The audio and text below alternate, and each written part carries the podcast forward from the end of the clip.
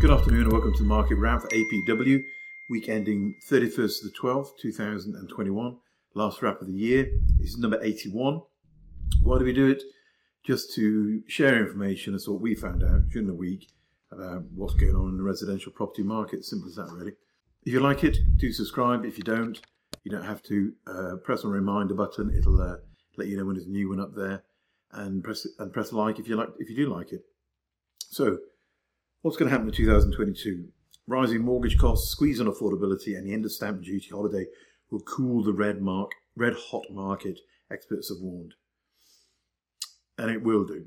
We have one great example of uh, in the Daily Telegraph this week of what effect of rising mortgage costs. It's a very sad tale, really. The most financially stretched homeowners in Britain will be first to be hit by the Bank of England's change to 0.25%. Leaseholders who have been pushed onto a standard variable rate mortgage because they're trapped by the cladding scandal will feel this. There's an example of a lady who bought a property for 245,000. Uh, her fixed two-year rate finished in July last year, and she had to go into a variable rate. She can't move away from her existing lender because basically her house is worth nothing because it hasn't had a certificate for the external um, part of it to show that it is a you know a, a secure property. So she bought it for two forty five. Um, she was on a st- uh, she had to stick with her original lender. Her payments have gone up from one thousand one hundred to thirteen hundred. She's had to reduce the rent by two hundred pounds because in Barking where they are, you know, city rents have fallen. She's also had to personally guarantee the buy to let mortgage, so if it does go west, she'll lose her home as well as this flat. Including management costs, ground rent, and insurance, she's now losing £500 a month. She says, It's my only buy to let. I bought it for security for the future for retirement. I've got sleepless nights about it. I mean, bless her. It's a, it's a, it's a nightmare. I mean, what is the future for interest rates? According to the Office of um, Business Budget Responsibility, they're saying the bank rate will rise in small increments to 0.75% by the end of 2024. It could go higher, but they're saying it probably won't. What can this lady do? I mean, paradoxically, the best protection for her is the fact that it is an unsellable flat. So the, the mortgage people would not re, you know, repossess it because they can't sell it either. So that is rising mortgage costs at its worst. For most of us, it'll just be a case of you know having to fork out a little bit more money and perhaps not making as much or having a, a property washing its face. So the message is look at your mortgage options now, don't be caught later. Okay, so could the slowdown squeeze on affordability, end of stamp duty, all those sort of things, could it be slowed down? Yes. Um, if the surge in Omicron, Omicron cases forces the Bank of England to push back rate rises, the pandemic's continuation may also discourage would be sellers from listing their homes, maintaining the shortage that we have at the moment. However, it's more likely that we are going to have a, a colder market, not, not as ex- red hot as it is at the moment. But bear in mind, you know, it's not all over the UK that you've had a, an enormous growth. There are nine markets in the UK that have actually gone down. Okay, and these are prime central London has got six, which is City of London, City of Westminster, Kensington, and Chelsea.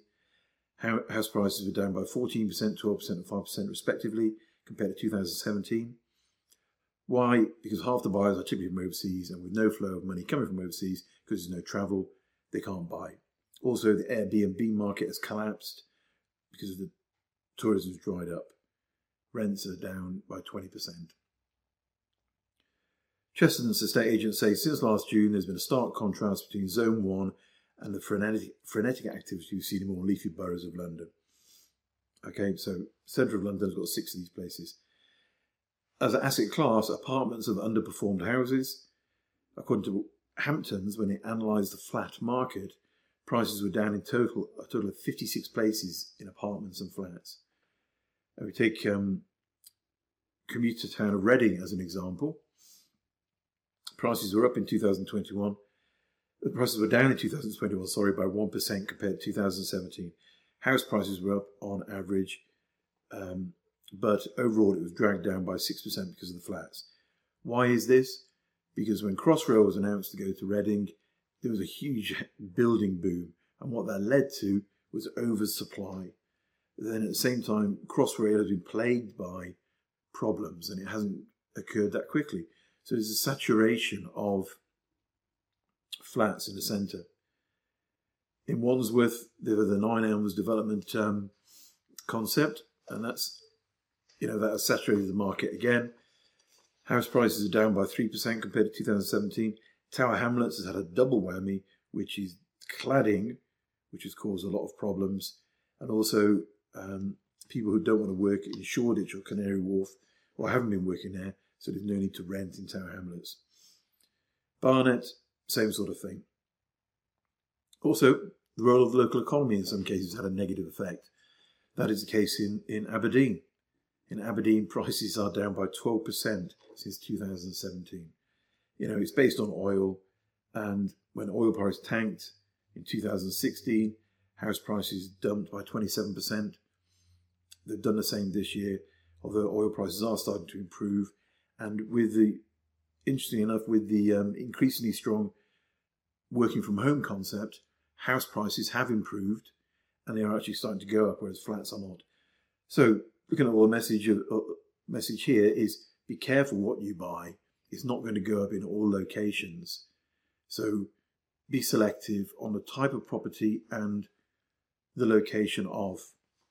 Okay, so briefly then on to what do the experts say? The Daily Telegraph uh, surveyed 14 analysts. So here we go.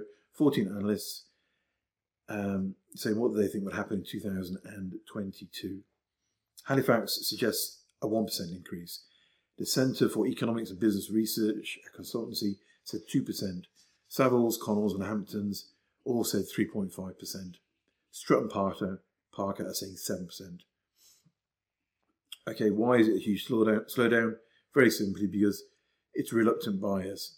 And here's some, some complicated facts, but I'll try and get them across well. Demand which property website Zoopla measures by numbers of searches and inquiries has, has cooled. In June, it was 50% above the five year average, but by mid December, it was 4%. The main driver of rising house prices since the pandemic began, which is wealthier homeowners, not beholden to mortgage lenders and willing to pay over the odds, is no longer a factor. All the moves by these wealthy owner, holder, owner homeholders have moderate, moderated now said Richard Donnell of Zoopla. So there you see why it's not going like it was. Next year, the market will depend on more on buyers who take on substantial mortgages, meaning all eyes will be on more interest rates, so that's self evident. Um, so there are a number of factors, though, which we should still continue to push up the market, which are, according to Lucian Cook of Savills, small increases in mortgage costs could be offset by plans to water down stringent tests on who can take out a loan and how much they can borrow. I don't know if you've read about this, but basically there may be some watering down of the amount of multiples you can borrow, but still have the same stringent tests on interest rates. In addition, help to buy equity loan schemes for first time buyers new builds with a 5% deposit ends in 2023. So there's likely to be a spike in sales before that, fueling demand and prices. Home prices will also rise unless supply shortage eases.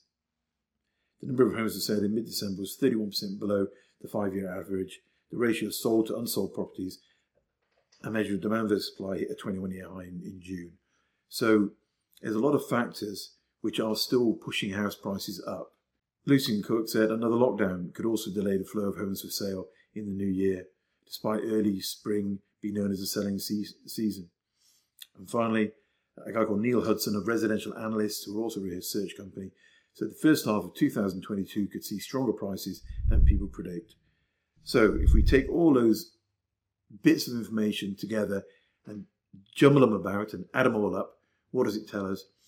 It tells us that the worst scenario is perhaps 1% growth. Having said that, the Bank of England said house prices could drop by 15% before the pandemic. So it could be completely wrong or we could have a strong first six months. The point is really is that look at your mortgage now, remortgage it if you can or if you need to. Consider the sort of property you're buying. Look at all the research, caveat emptor. make some good buying decisions based on not your heart but your head. Don't buy, as I said, you know, don't buy in Whitby because it's where you're from, it does do great fish and chips. Buy where makes sense. So that's it for this year. Uh, I just want to say thank you very much for watching. Do subscribe and um, click on the like button, all that sort of stuff if you can. Uh, do have a good new year and all the best of 2022.